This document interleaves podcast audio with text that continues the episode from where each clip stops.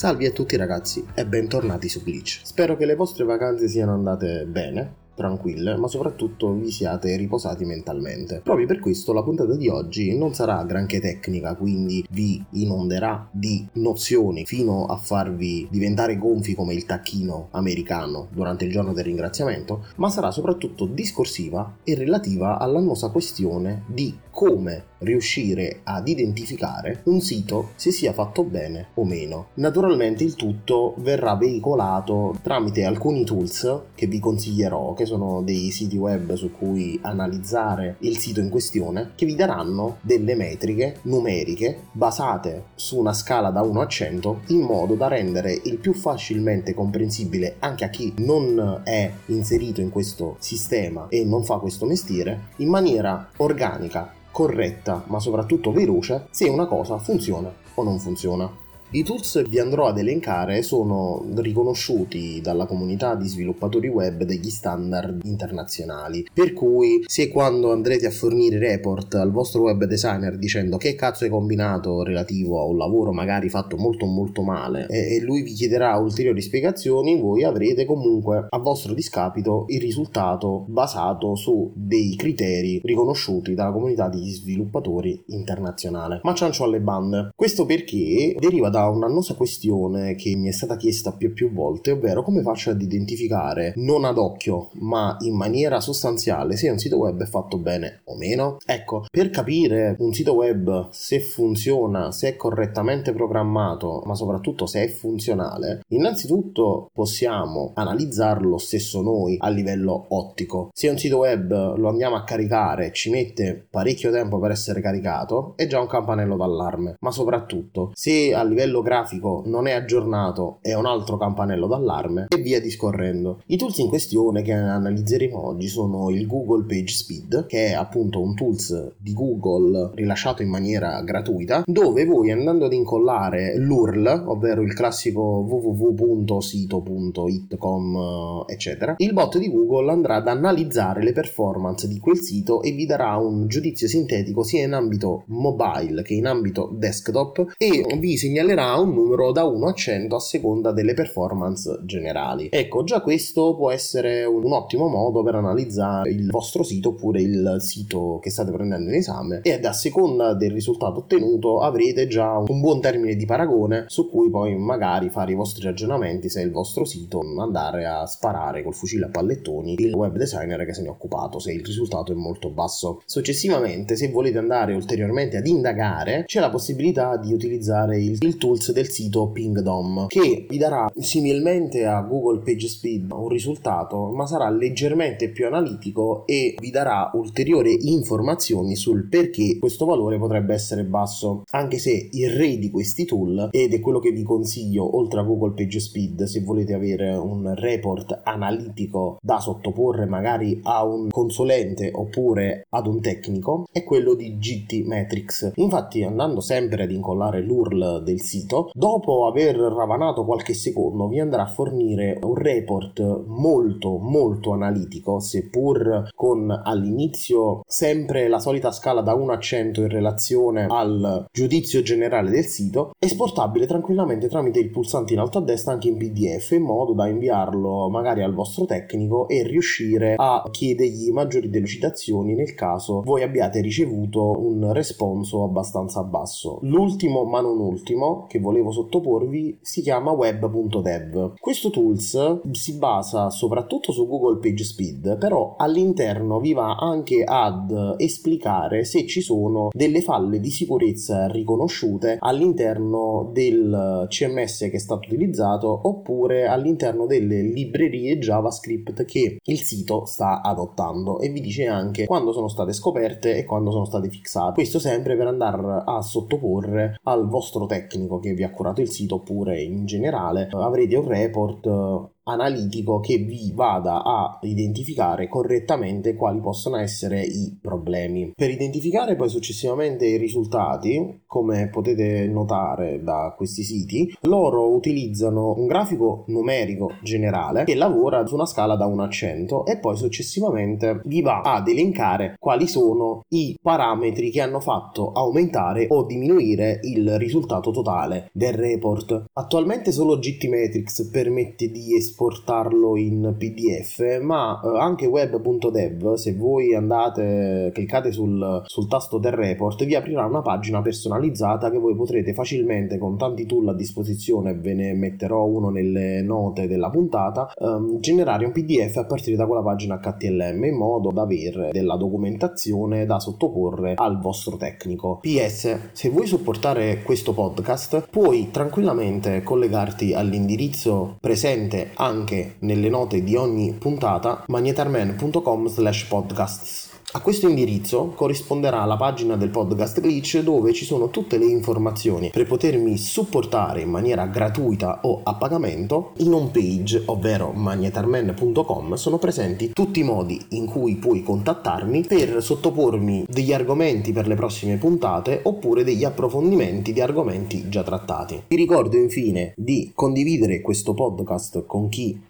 potrebbe averne bisogno ed infine di lasciare una recensione su iTunes in modo da aumentare il più possibile le chance di farmi trovare da chi naviga le pagine della repository podcast di Apple. Io sono Giuseppe Pugliese e questo era Glitch. Vi aspetto alla prossima puntata. Avete ascoltato Glitch? Grazie.